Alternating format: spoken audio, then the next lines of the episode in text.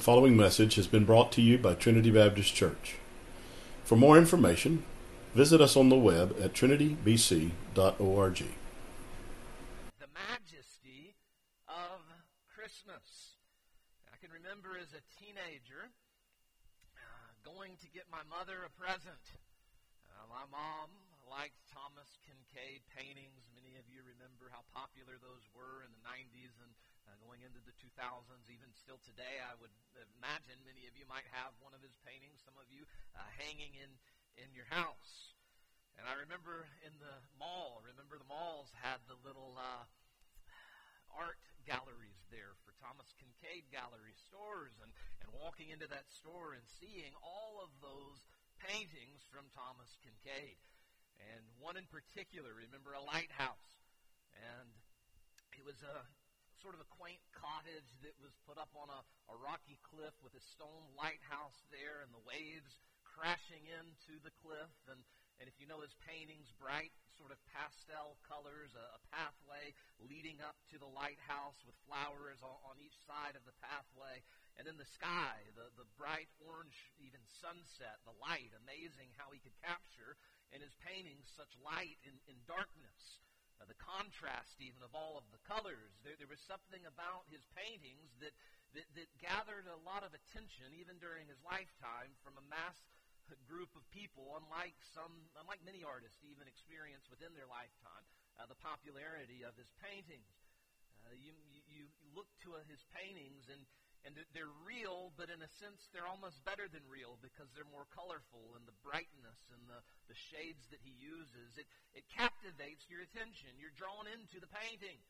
You, you sit and notice every little detail, and as you look longer, you, you see more. You may say of most of his paintings, his early paintings especially, a lot of them had the character of majesty about them a, a splendor of beauty that, that sort of captivates attention, that, that draws you in.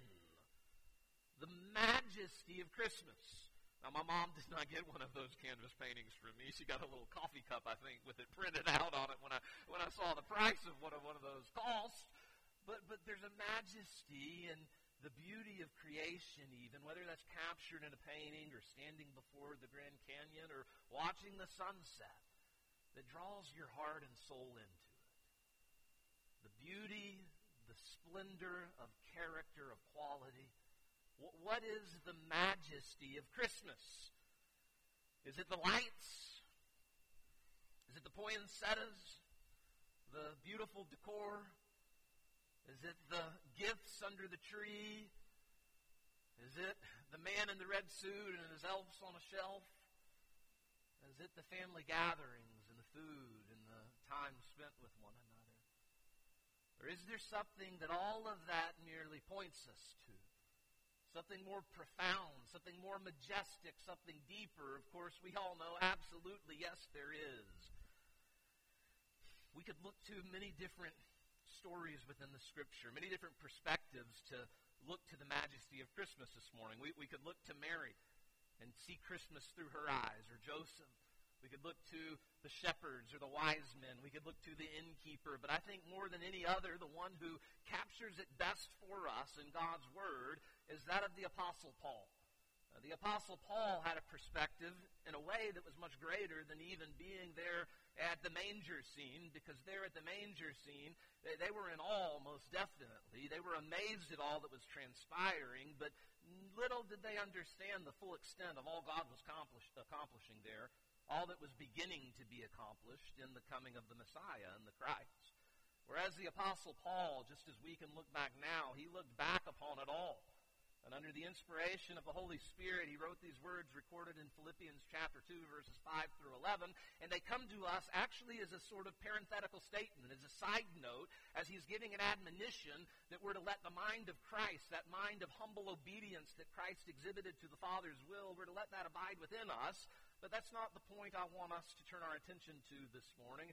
I want us to turn our attention to what he writes as he, he sort of gets sidetracked as he thinks about the humility, the obedience of Christ, and he gives to us this grand description, a theology even of Christmas, a grand divine understanding from the large picture of all that God was doing, all that God accomplished through the person and work of the Lord Jesus Christ. Philippians chapter 2, verse 5.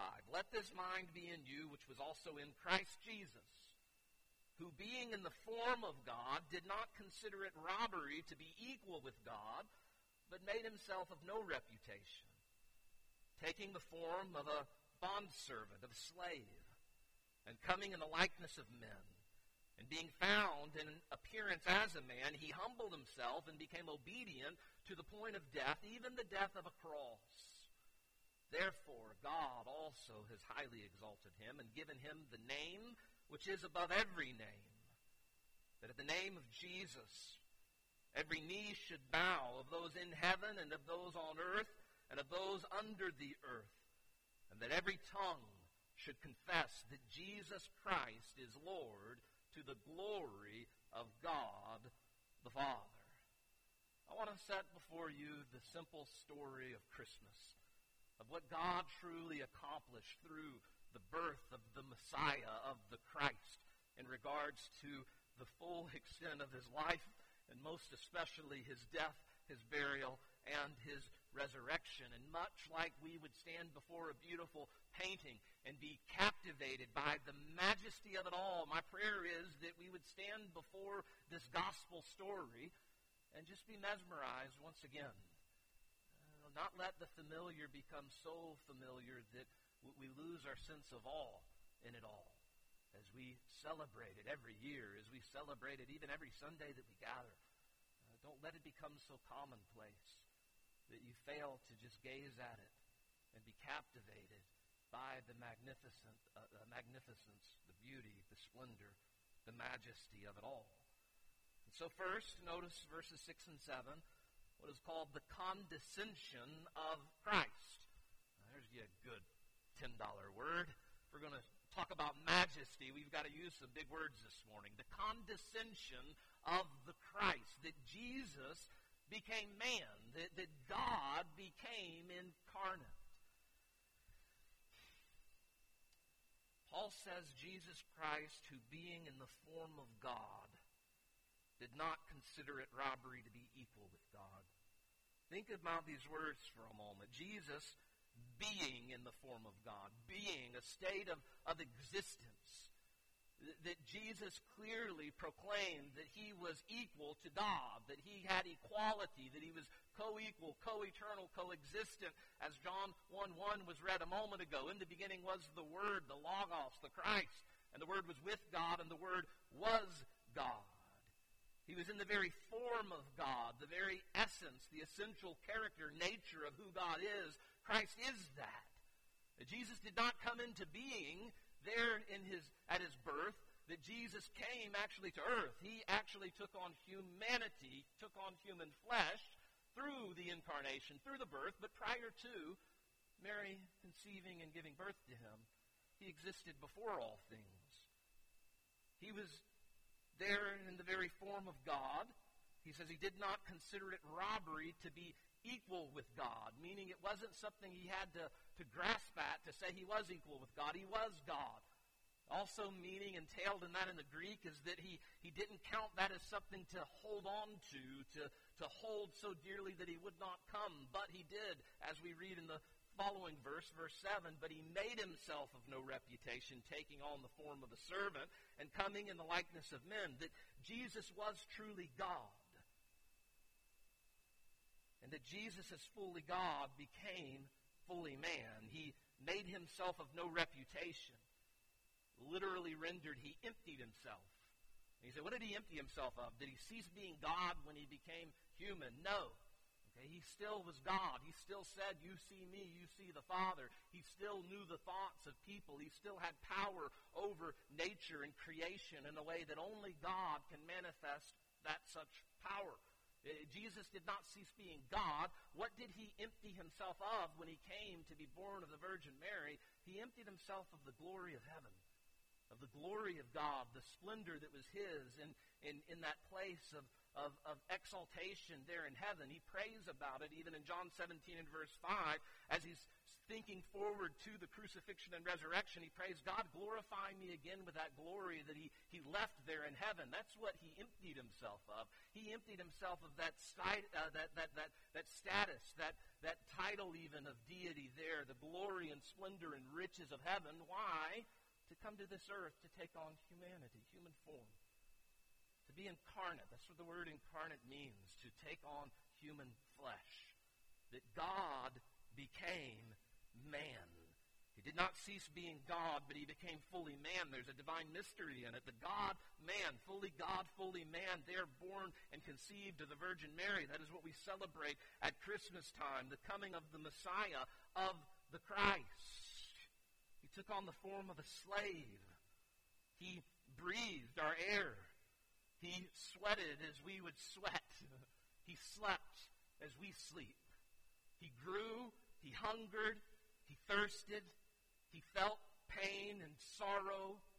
He, he felt betrayal. He felt things that God, as God, could not experience experientially, but as God now became man, he, he, the scriptures say he became our experienced high priest who is able to sympathize with us in all of our all of our afflictions, all of our griefs. He became a man of sorrows, acquainted with grief, it says in Isaiah. That, that God became man. Jesus fully God and fully man. Emmanuel, God with us. Jesus said, Before Abraham was, I am. Hebrews 1 and verse 3 speaks of Jesus being the brightness of God's glory and the express image of his person, upholding all things by the word of his power. Colossians 1 verses 15 through 17 says of Jesus that he is the image of the invisible God, the firstborn over all creation. Now don't get confused by that title firstborn and go off on some heresy that Jesus was the first created being that God the Father created. That's not what the scriptures teach. That's not what the church has historically stood upon for over 2,000 years. From the very beginning, it has been well established Jesus did not view himself as the first created being. He viewed himself, and so did the early church, as the second person of the Trinity. As God the Son, there with God the Father and God the Spirit, co equal, coexistent, co eternal. He became flesh. He took on human flesh. That title, firstborn, deals with the place of authority and prominence. He was the one who created it all. And he is the one who sustains it all. And that's what 1 Corinthians 16 and 17 go on to say. For by him all things were created that are in heaven and that are on earth, visible and invisible, whether thrones or dominions or principalities or powers. All things were created through him and for him. And he is before all things, and in him all things consist condescension of Christ, that, that God became man, that he condescended to our lowly state, to our even experiences of suffering. Secondly, notice verse 8, the humiliation of the Christ. That Jesus came for a specific reason. Jesus came to die. And that's what John or, or Paul points us directly to here. He does not point us to the miracles that Jesus performed. He does not point us to the great teaching that he revealed God through the Sermon on the Mount, for, for example. Paul doesn't turn to all of these great works of Christ. He turns to the greatest work of Christ, the work for which he came. That why would, would God become man? Why was Jesus born? It says in verse 8, and being found in the appearance of a man, he humbled himself and he became obedient to the point of death, even the death of the cross. That we'll never really understand the majesty of Christmas until we come to understand Christmas in light of Easter. We'll never understand the, the, the beauty of, of Jesus being born there in that manger until we understand the blood that Jesus shed at Calvary, at the cross, for your sins and for my sins. To realize he was a baby who was born to die. He came to give his life a ransom for the sins of many, for the sins of any and all who would turn to him and believe upon him.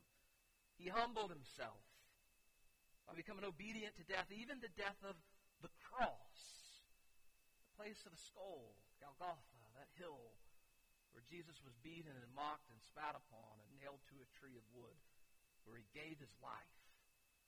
Now, that sounds so peculiar and strange and even foolish to most people around us.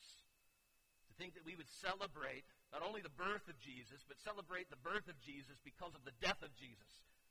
Those that don't understand the cross, Paul says the preaching of the cross is foolishness to those who don't believe. Those who don't see it think it's foolishness that we would celebrate bloodshed, that we would celebrate our Christ, our Jesus, being rejected and being crucified.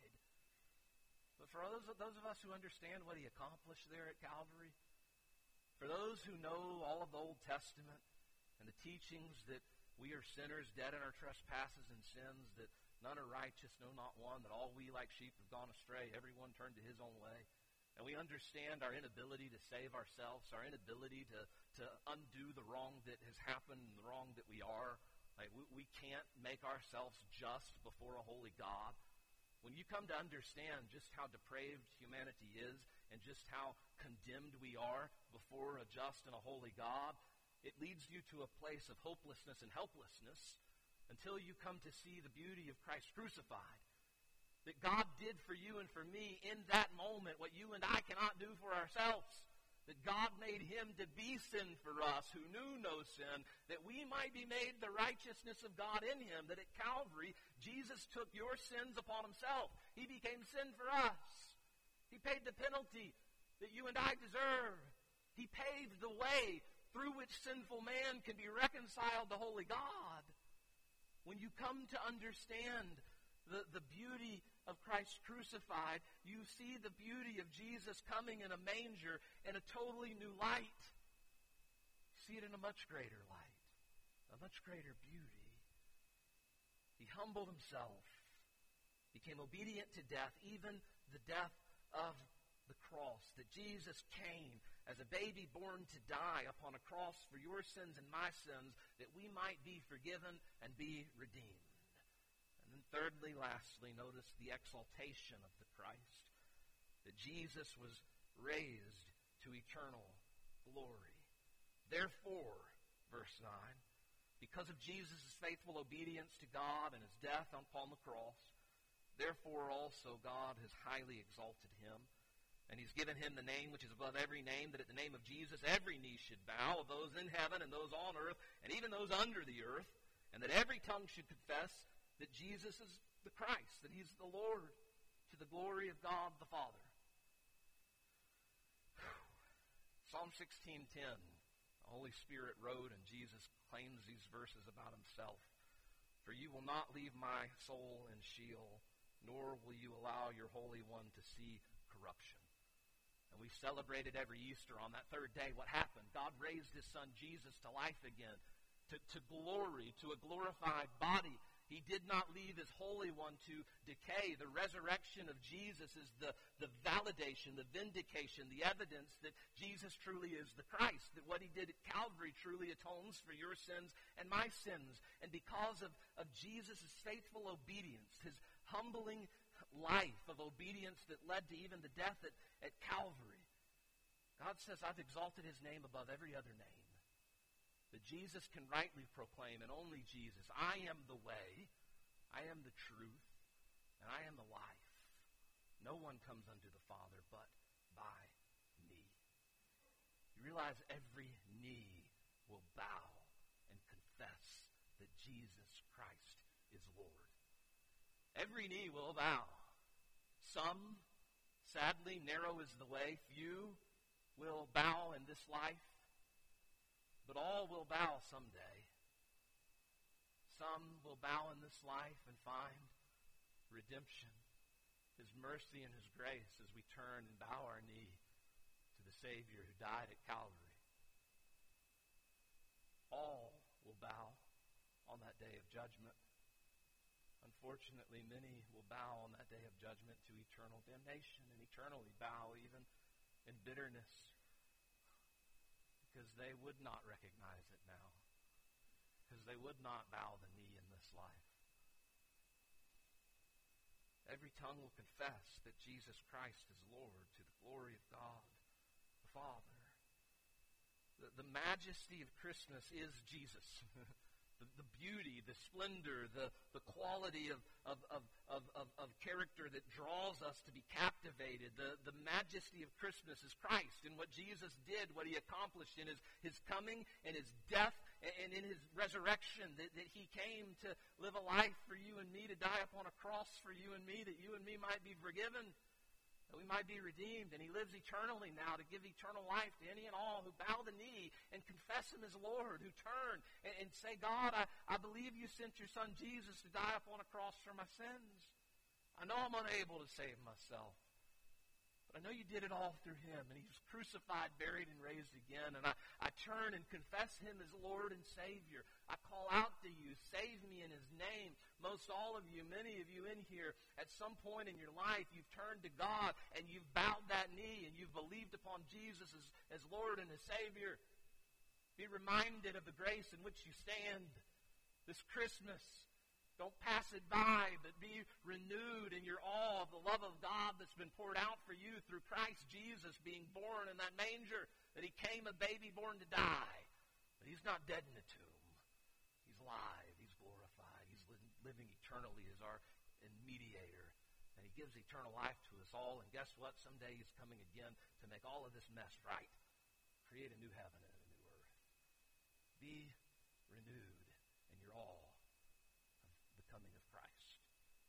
any who are here this morning, and you may not have a moment in your life yet that you bowed the knee,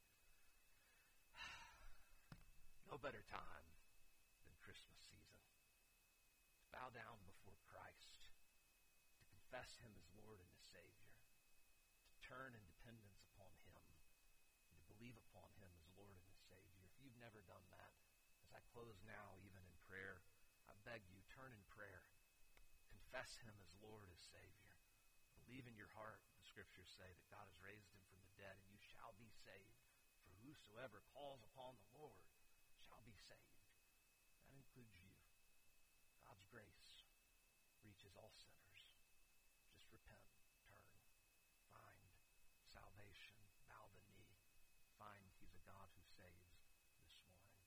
Heavenly Father, we come to you and I pray for all of us who are your children that you would renew sense of all within our hearts this Christmas season. That we would never get over Christ. That we would never get over, uh, no matter how many times we celebrate it, the fact that you loved us enough to give Jesus to come to this earth, to take on human flesh, to take on our weaknesses, in order that he might die at Calvary, to pay the penalty for our sins, that we might be forgiven in order that he might be exalted and raised to eternal life, that he may sin, death, and the grave, and give to us even that same power over the grave, that same eternal life. Lord, what a beauty it is, what a majesty it is at Christmas to reflect upon the gospel. For all of us who know it, I pray you, you, you just ground us in it even more. Lord, help us now even to rejoice with a heart of gratitude to you. Lord, for any here who have never come to that place of bowing a knee before Christ, I pray they would do it now. Because, Lord, all will someday. Lord, how much better it is now to bow and find forgiveness and redemption than it is then to bow and find condemnation. Lord, work, I pray. Draw people to Christ. I ask it in Jesus' name.